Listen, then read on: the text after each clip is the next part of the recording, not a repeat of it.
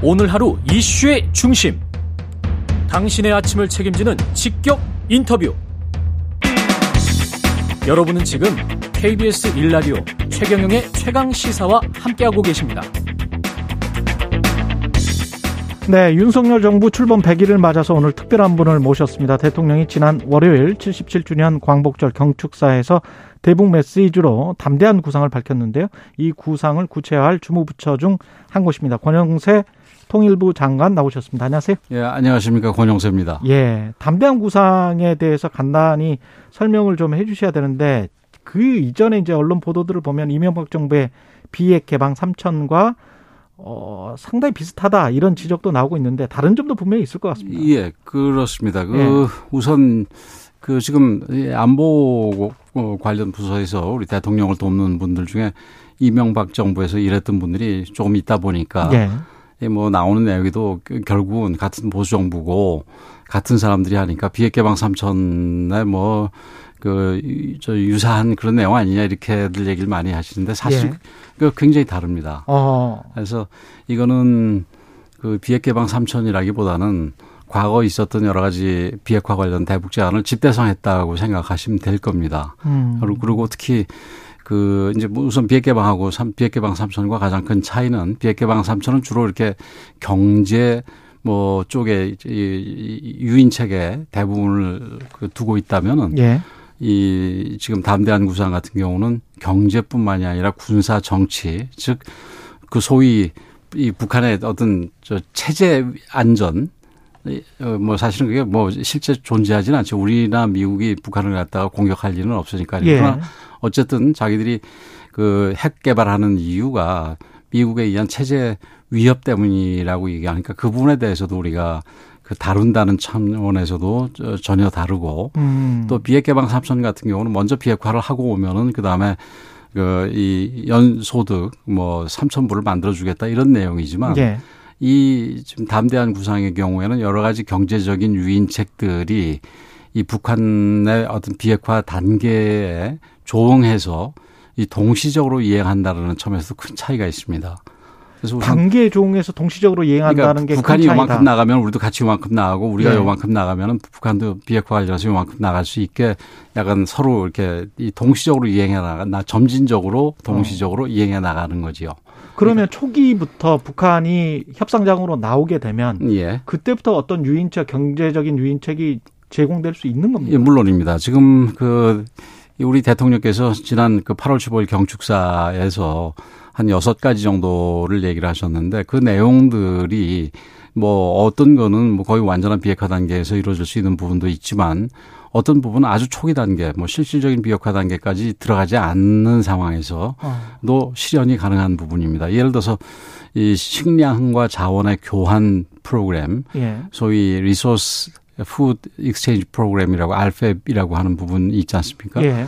그런 부분 같은 경우는 그 저기 비핵화 협의 초기에부터 이 시작이 될 수 있다는 거지요. 예. 그래서 그런 부분은 뭐 좀 획기적이다 이렇게 얘기를 할 수 있겠습니다. 첫 번째 지적하신 경제 유인책뿐만이 아니고 군사 정치적인 어떻게 보면 제가 이렇게 표현할 수 있을까요? 패키지로 제공될 수도 있다.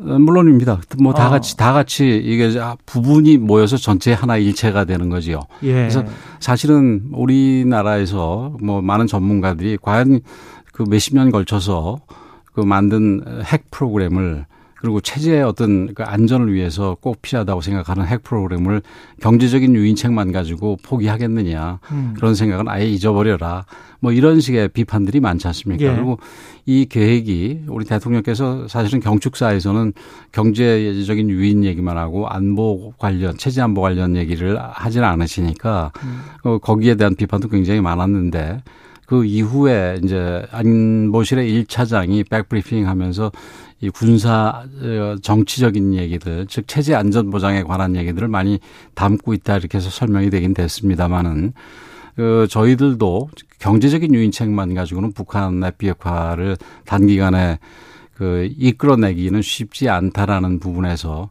정면으로 이 북한이 이 어쨌든 표면적으로 얘기하는 핵 개발의 이유가 되는 그런 그 체제 안전 보장 문제를 정면으로 다뤄줘야 된다라는 생각에서 그 포함을 시켰습니다. 예를 들어서 뭐 군사적으로는 예. 군사적인 뭐 긴장을 완화해서 점진적으로 그 경제적인 조치와 비핵화 단계가 진전이 됨에 따라서 나중에는 군사적인 신뢰 구축까지 돼서 뭐 군사 훈련 과정에서 서로가 상대방에 통보하고 서로 참관도 하는 아. 뭐 이런 정도까지 갈 수가 있고요. 예를 들면은 예.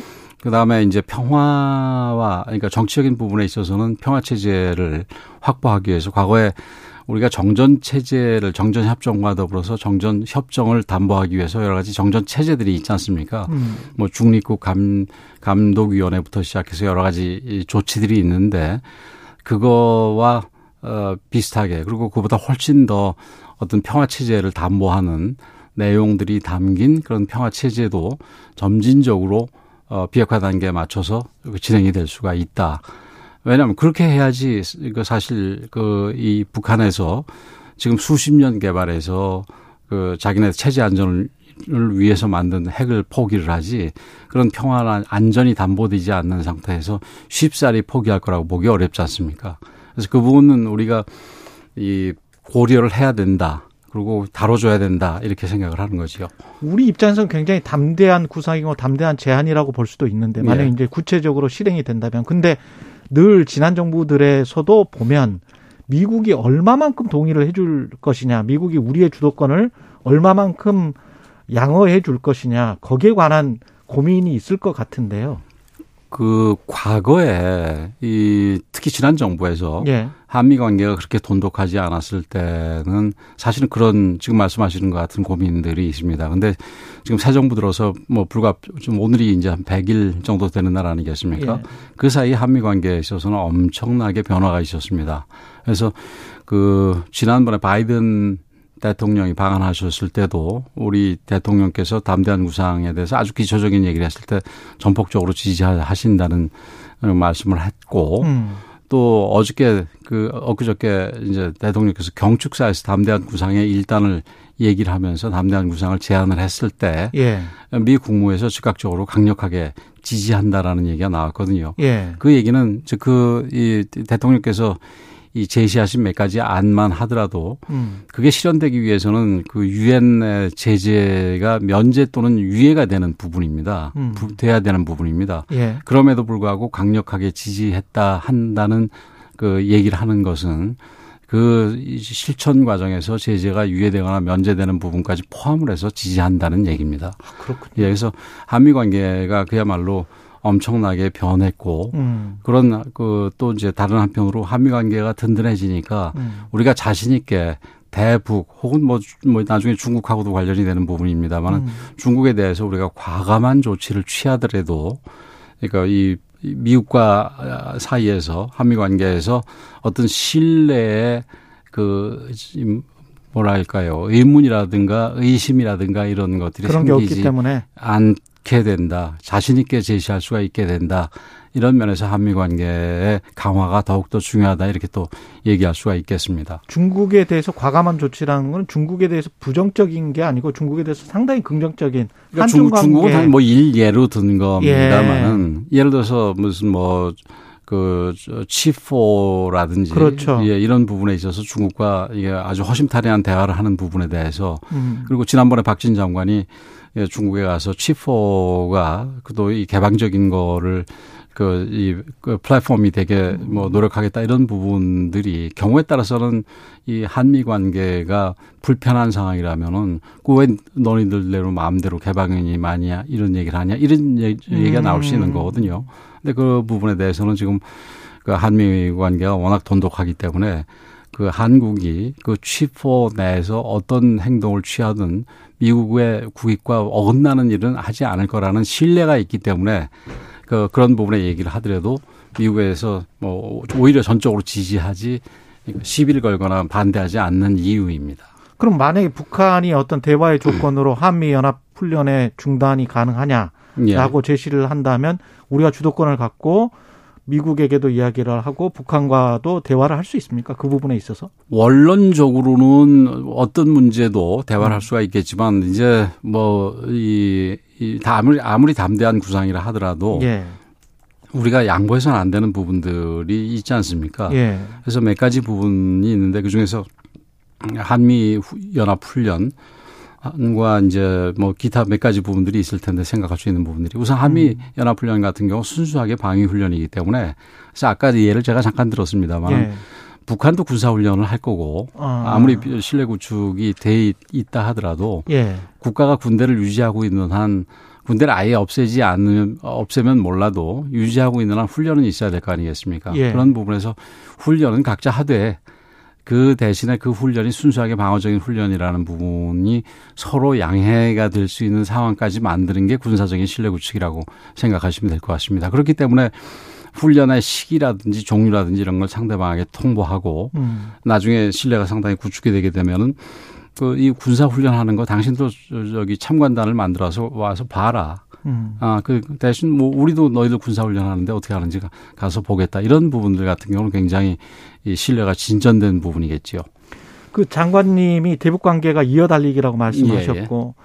지난 정부에서 장관을 통일부 장관을 하셨던 정세현 전 장관이 그 부분에 관해서 굉장히 극찬을 하시더라고요. 예. 근데 이제 그런 이어달리기라는 측면에서 본다면 어떤 마지막 골 목표가 예. 어떤 종전이랄지 아니면 그와 유사한 어떤 그런 것들로 그 가능한 겁니까? 그런 목표 설정이 종전 그 선언이랄지 이런 이게 통일 정책의 궁극적인 예. 그 end state랄까요? 그건 예. 뭐 통일이지요. 근데 예. 그 전에 이제 잠정적인 그 잠정적인 end state 최종 잠정적인 최종 목표는 남북 간의 완전한 평화 그 체제. 평화 예. 어, 체제가 갖춰지는 부분인데 그 아까 정전 얘기, 종전 얘기를 했습니다만은 예. 그러니까 지금 현재는 이제 저기 정전 체제고 그렇죠. 종전. 정전 예. 체제인데 이제 완전히 평화 협정으로 넘어가는 건 모를까? 종전 선언이라든가 종전 체제로 가는 부분에 대해서는 저는 그렇게 필요한 부분이라고 보고 있지는 않습니다. 아. 예. 근데 이어 달리기라는 부분은 기본적인 구조들 예. 이런 부분에 있어서 어느 정부든 이 남북 관계에 있어서 평화를 바라고 통일을 바라고 이런 부분이기 때문에 아주 이 세부적인 부분에서 차이가 있을 수는 있지만 음. 큰 방향에서는 같다라는 점에서 이 같은 부분을 좀 그 더 많이 보자 차이점에 주목하지 말고 같은 부분을 많이 보자 이런 부분입니다. 그래서 예를 들면은 지금 담대한 구상 중에 나오는 몇 가지 중에서 뭐 병원 현대화 작업이라든지 농업 관련 협력이라든지 이런 부분들은 사실은 과거 정상회담이나 다른 회담 중에서 이미 합의를 했던 부분입니다. 예. 그래서 그런 요소들을 저희들이 뽑아다 쓴 겁니다. 음, 그렇군요. 예, 예. 그 담대한 구상 안에 혹시 예. 인사청문회에서 태영 의원이 그런 질의를 했단 말이죠. 문재인 전 대통령을 대북 특사 역할 하는 음, 것. 음.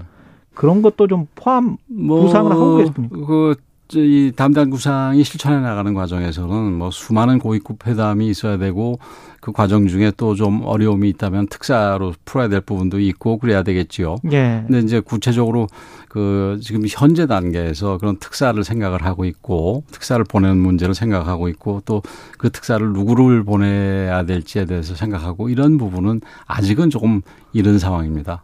하지만 가능한 그, 옵션 중에 하나 누구라도 예 누구라도 예, 누구라도 제한을 두지 도움이 않고 된다면 예. 그 상황을 풀어 나가는데 그리고 남북 관계에 있어서 어떤 그 새로운 돌파구를 만들거나 새로운 도약을 하는데 필요한 그 상황이라면 그리고 인물이라면 그거는 가리지 않고 어. 이, 이저 열어둔 상태에서 특사를 보내거나 선정하거나 해야 될 거라고 봅니다. 북한과의 지금 공식 비공식 커뮤니케이션 채널이 가동이 되고 있나요? 공식 채널은 소위 연락사무소 채널을 비롯해서 몇 군데가 있습니다만은 예. 그 채널을 통해서 이 오고 가는 내용들은 아주 기초적인 수준입니다. 그래서 그런 부분이 사실은 조금 아쉽고요. 음. 앞으로 이 담대한 계획에 구체적으로 이제 제안이 되고 뭐 우리 대통령께서 이미 제안을 하신 부분이고 언제든지 대화를 시작할 수 있는 상황입니다만은 음. 아주 좀 더 구체화해서 이 현실적으로 이 세부적인 내용까지 제안을 하게 될 때는 그런 내용이 논의되는 대화 채널이 반드시 열리기를 그 음. 희망합니다. 그러나 지금 단계에서는 잘 아시다시피 지난 5월 16일 날 우리가 그, 그 북한의 코로나 발발 소식을 듣고 네. 어, 우리 코로나 상황에 북한을 위해서 보건, 방역 이런 분야에서 협력할 의사가 있다라는 내용에 그러니까 만나자라는 내용의 통지문을 보내려고 그랬는데 네. 그것도 북한에서 거부해서 받지를 그러니까 전달을 하지를 못했지요. 음. 그런 부분은 아쉬움이 있습니다만은 우리가 좀 더 그 진정성을 더 보이고 우리의 태도에 대해서 그 북측에서도 이제 계산 예측 이런 게 가능하다고 생각이 될 때는 음. 뭐 대화에 나올 수 있다고 생각을 합니다. 그 시점은 언제나 되리라고 보세요. 우리가 아무리 담대한 구상을 하고 계획을 보인다고 하더라도 북한이 어떤 처한 처지 그리고 북한 나름대로의 계산이 분명히 있을 거란 말이죠. 그렇죠. 예. 그 뭐 그 계산의 구체적인 내용은 모르겠습니다만은 예. 제가 뭐 어떤 다른 언론과 인터뷰를 하는 과정에서 아무리 미슐린 미슐린 뭐 이 쓰리스타 셰프가 예. 맛있는 음식을 만들어도 결국 먹는 사람이 안 먹으면은 할 수 없다. 그렇죠. 이제 그렇게 얘기를 한 적이 있습니다만은 그건 뭐 그냥 객관적인 얘기고 음. 우리가 그 음식을 조금 더 정성 들여서 더 맛있게 준비를 하고 또 다른 한편으로는 그 북한을 먹는 사람을 음. 더 설득을 하고 뭐 경우에 따라서는 제재를 통해서 압박도 하고 해서 먹을 수 있도록 하는 게 저희들의 역할이라고 생각을 합니다. 예. 지금 이제 남북 관계 쭉 이야기를 했고요. 시간이 조금 남아서 예. 정치적인 이야기 좀 여쭤볼게요. 거기에는 훨씬 더 제약이 많습니다. 예, 예. 관련해서 지금 뭐 어제 압수수색 여러분이 됐는데 야당에서는 특히 이제 청와대 참모 지냈던 민주당 의원들은 망신 주기용 쇼일 뿐이다. 뭐 이렇게 음. 지금 주장을 하고 있습니다. 글쎄요, 그 지금 현재 수사 중인 부분에서 음. 그 행정부처 장관으로서 언급을 하는 게 적절하지는 않은데 예. 아주 일반적으로만 말씀을 드리면은 그 단서가 나왔는데 그거를 외면하는 것도 또 그거는 뭐 직무유기가 되거나 예. 또 다른 범죄 내지는 뭐 범죄까지는 아니라도 불법이 될 수 있는 부분이기 때문에 그거는 뭐 원칙대로 가는 게 맞다고 생각이 됩니다. 그게 이제 뭐 결국은 뭐이 남북 관계에서 어떤 남측의 조치들과 관련된 부분 아니겠습니까? 예. 그래서 그런 부분에서 뭐 남북 관계가 굉장히 그 좀 특수한 분야이기 때문에 어떤 밀행성이 비밀성이 요구되는 부분은 있다 하더라도 음. 그 형식만 비밀이지 내용에 있어서는 헌법과 법률에 맞아야 되는 겁니다. 음. 근데 만약에 헌법과 법률에 위배된 어떤 범죄 행위가 발견이 됐다면 드러났다면 네. 그분에 대해서는 또 다루는 게 국가의 의무입니다.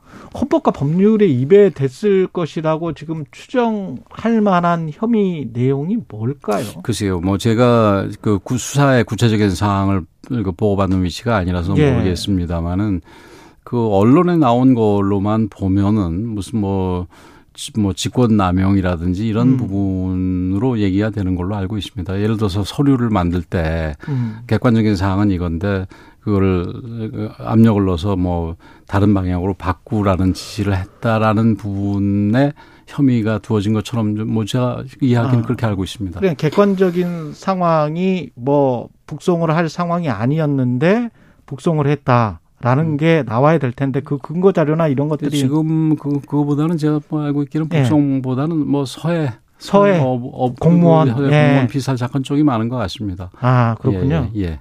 어 그쪽에 관련해서는 그러니까 거기는 사실은 그 저 저기 동해 쪽에서 북송 부분은 그 통일부가 관여한 부분이 많은데 예. 서해 쪽은 사실은 그 통일부가 관련된 아, 부분이 별로 없습니다. 근데 뭐 음. 뭐 내용이 거기서 장점이라는 게 그 이제 구할 수 있었을 때 구하지 않은 이유 또 그 전에 이게 월북이라고 이렇게 발표한 이유. 예. 그다음 월북이라고 판, 그 판단이 안 들었음에도 그렇게 판단해서 발표토록 한 이유 이런 부분에 있어서 문제가 있다는 건데 음. 그것도 뭐 저는 언론을 통해서 한 내용이기 때문에 제가 음. 이것보다 더 나가는 건 적절하지 알겠습니다. 않은 것 같습니다. 예. 그리고 지금 통일부 장관이시지만 사실은 선대 본부장을 하셨고 인수위 부위원장을 아, 그건 뭐 선거 때 얘기죠. 그렇죠. 예. 그리고 지금 당이 상당히 안 좋은 상황이지 예, 않습니까? 예, 예. 국민의힘이 그런 상황에서 아마도 전당대회를 어, 저, 어 전반적으로 정기국회 다 끝나고 할 것 같다라는 보도들이 나오고 있기 음. 때문에 음. 그렇게 되면 내년 1월쯤에 될 수도 있을 것 같고 음. 그 사실은 장관님을 예. 당 대표의 적임자라고 생각하는 분들이 굉장히 많은 것 같더라고요. 그 정도 시점이 되면 이제 일기 내각이 한번 리셔플이 예. 되는 과정이기 때문에 어떻게 생각하세요? 글쎄요, 뭐 거기에 대해서 제가 할 일은 할 얘기는 그 없습니다만은 예. 뭐안 하는 게 좋겠습니다만은 뭐 조금 이르지 않을까요? 뭐 그 지금 옛날 같은 경우는 2월에 정부가 시작을 했지만 지금 5월에 정부가 시작을 하니까 뭐 어떻게 될지 모르겠습니다만은 일단은 제가 코멘트하는 자체가 적절하지 않은 것 같습니다. 코멘트하는 것 자체가 적절하지 않다. 예. 아우, 좀 다른 질문도 굉장히 많은데 정치적인 질문이라서 조금 좀 꺼려하시는 것 같기도 예. 하고 시간도 거의 다 됐습니다. 뭐 꺼려라기보다는 제가 할 수가 없어서 그렇지 뭐 저도 기본적으로 정치인인데 그렇죠. 예. 생각이 왜 없겠습니까? 알겠습니다. 여기 뭐 구체적인 사안마다 예. 이런저런 개인적인 여기까지. 생각이 있는데 예. 여기까지 언제 듣겠습니다. 또 편하게 그 좀 뭐 이제 제가 다시 한번 초대해 드리겠습니다. 예, 예. 권영세 통일부 장관이었습니다. 기다리겠습니다. 고맙습니다.